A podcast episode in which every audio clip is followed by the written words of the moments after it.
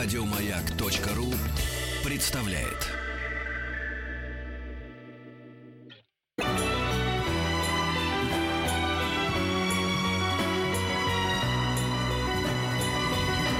Спутник кинозрителя. Итак, Грегори Пек. Э, Грегори Пек, э, только что сто лет э, исполнилось со дня его рождения. Потрясающий актер. э, И я всегда вспоминаю не только о том, что он э, э, получил свою единственную премию «Оскар», он номинировался не раз на нее, или ему сулили ее критики. Получил единственный раз в 62 году за роль Атикуса Финча в картине «Убить пересмешника» экранизации э, романа Харпер Ли, которая вышла сразу после, собственно говоря, книги, была снята прямо вот по горячим следам. И, конечно, это тот случай, когда книга и фильм оказались э, слиты почти в единое целое.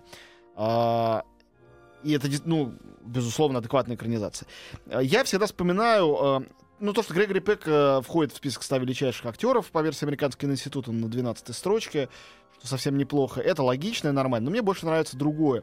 То, что когда когда был опрос а, а, по всей Америке с целью определить а, наихудшего злодея в истории американского кино. Понятно, что они выбрали Дарта Вейдера, это было очень просто.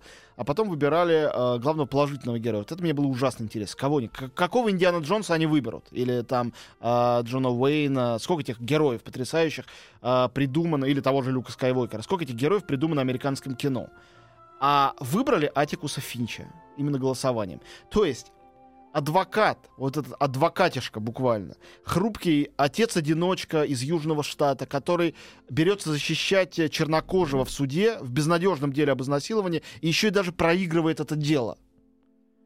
И он, а, по версии зрителей, а, с- 50 лет спустя, после того, как эта роль сыграна, он лучший. И это, конечно, очень много говорит об американцах и говорит о том, что э, Грегори Пек нечто большее, чем невероятно красивый мужчина и харизматичный, талантливый актер. Конечно, это человек, способный создавать образы, образы, выходящие за границу, за пределы непосредственно ремесла, сколь бы виртуозно он им не владел.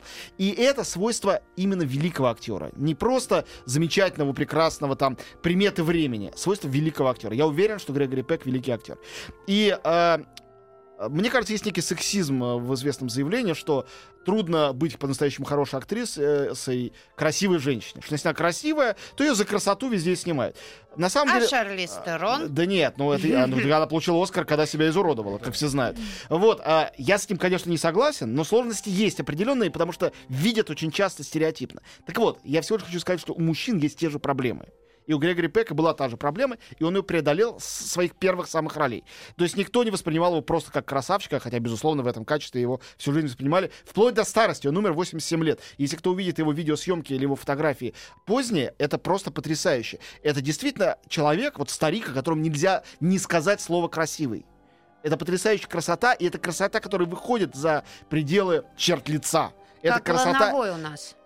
Ну, для меня Лановой, безусловно, красавец. Здесь не о чем даже говорить. Ну да. Для меня Грегори Пек практически здесь эталон. Я даже не знаю, с кем можно сравнить. Ни с Генри Фондой, ни с э, там, Кирком Дугласом. Я называю лучших из лучших. Вот для меня э, Пек э, фактически здесь первый из первых.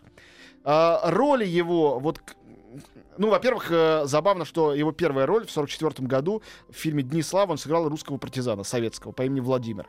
Из-за чего у него были проблемы э, с э, цензурой, с макартистами в период охоты на, охоты на ведьм. А Вот. Следующая уже его роль, 45-й год, э, была, извините, у Альфреда Ивановича Хичкока в фильме «Завороженный», э, где он сыграл вместе с Ингрид Бергман. на, ну, то есть я даже не знаю, надо как-то комментировать, добавлять, что это за люди, почему, как. То есть после этого можно было уже, не знаю, умирать, уходить на пенсию и вообще перестать что-либо делать и ни о чем не думать. Были потрясающие, потрясающие военные фильмы. «Вертикальный взлет» был такой фильм, например, э, Генри Кинга, с ним в главной роли. А, значит, а, а, и тут же он вышел а, в фильме, например, того же Кинга «Стрелок». Это был уже вестерн, и он там был с такими дурацкими усами, но великолепный. «Снега Килиманджаро», 52 год, Хемингуэй. А, и в 50... Там же Ава Гарднер, да, была? А, По-моему, по- да, ты меня... Да, Сава Гарднер, конечно, Во, вот- конечно, конечно. Вот кто, кто может сравниться с- с- в эталонности тоже Да. красоты. Да, Ну, не сравниться, а именно, что вместе да, они... да, да, да, да. А Вот, и э, уже в 53 году к разговору о э, дуэтах э, по сценарию Дональда Трампа, по которому недавно сделали фильм, э, э, он играет э, вместе с Одри Хэбберн в картине «Римские каникулы». да. И, казалось бы, вот этот жанр романтической комедии не его, а он не выступал в этих жанрах. Идеально Это тот случай, вписался. когда фильм черно-белый, но кажется, что он цветной. Да. И, конечно, я сказал, это очень важная вещь, то, что он сыграл в 62 году в «Убить пересмешника». Действительно потрясающая картина. Но... Ну, вообще, там было несколько важных картин тогда. Например, Джон Форд э, выступил тогда же э, с фильмом «Как был завоеван Запад» э, в том же самом году, где тоже сыграл Фонда.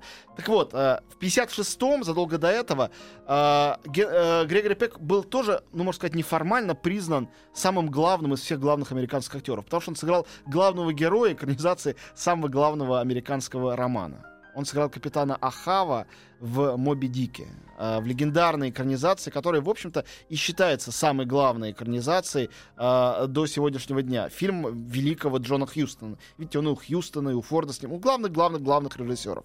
При том, что у него были и типа блокбастеры. То же самое «Золото Маккенны» в 69 году, где он в роли Маккенны, собственно говоря. И мне А кажется... Моби Дике последняя его, да, была роль? Так вот, Кино. Нет, вот в тут... 56 году была главная роль, а когда в 98 98-м сериал году снимался сериал «Моби Да. Дик», его туда взяли на роль отца Мэпла. А, если кто помнит Моби Дик, это тот самый священник, который читает проповедь китобоям а, и людям из поселка китобоев в самом начале романа, до начала плавания. Мгм. Это был очень красивый жест. Ну, сериал ничего особенного. Но взять э, капитана Ахава, которого вся Америка уже к этому моменту полвека воспринимала именно так, на эту роль, это, конечно, было очень умно и здорово. Ну, конечно, э, точно так же было с фильмом «Мыс страха». Он играл в изначальном «Мысе страха». И Мартин Скорсезе взял его на небольшую роль в ремейке. Но э, последняя роль, э, которую я... Не последняя его роль, а последняя в нашем перечне роли, которую я не могу не сказать, это, конечно, потрясающий фильм «Омен», э, он же э, «Предзнаменование», где он играет посла Роберта Торна, фильм Ричарда Доннера, выдающийся фильм 76 года, один из главных фильмов ужасов и мистических фильмов за всю историю кино. Это очень важно. Он же играет обычного человека, да, дипломата, представителя Америки, который оказывается к финалу единственным борцом, выступающим за все человечество с инфернальным злом, который в одиночку выступает этим э, одиноким фронтом против всего мира. И, конечно, терпит поражение.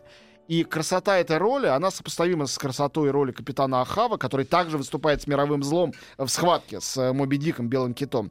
И, э, конечно, э, Атикусом Финчем. Я к тому, что не случайно Грегори Пек, кроме того, что был красавец и замечательный актер, был признан главным положительным героем за всю историю кинематографа.